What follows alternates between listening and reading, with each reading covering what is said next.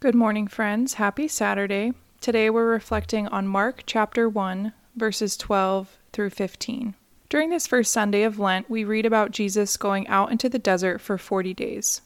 And I don't know about you, but I feel like these first two sentences of the gospel passage feel like an emotional roller coaster because first, the Spirit drives Jesus out into the desert and he remains for 40 days. And then we hear that he's tempted by Satan and he's in the wild but also that the angels ministered to him, which is really beautiful.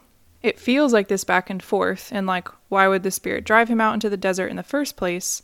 And is this a positive or a negative experience? And I can't totally answer these questions, but I do believe that these details are significant and that it's such a gift for us to be invited to enter into Lent and to echo this season where Jesus stayed in the desert for 40 days. When you get to know the Bible and you see the number 40, you know that something significant is at work.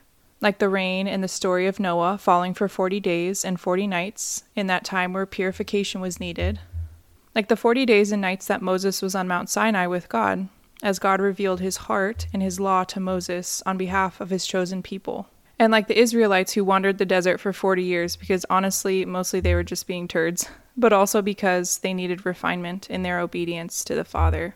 40 is a significant amount of time in which God is intentionally purifying, drawing near, teaching, and revealing more fully to his chosen people his love for them.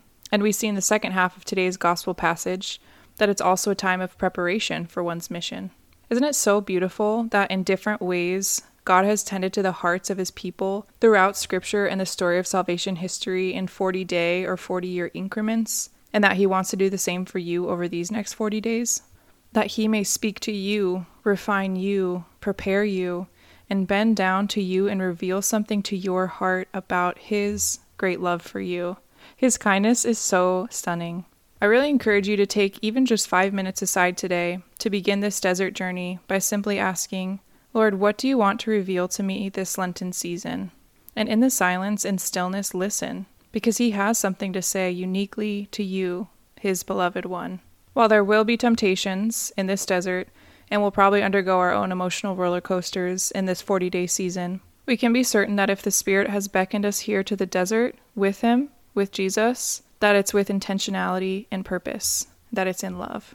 And ultimately, His heart is for you, and His beckoning you to these 40 days in the wilderness of your own heart can be summed up in the words from the book of the prophet Hosea, a story about a groom and his bride. Then he says, Therefore I will now allure her and bring her into the desert and speak tenderly to her. So that's all I've got for today, my friends. I hope you have a great week, and I will see you next Saturday.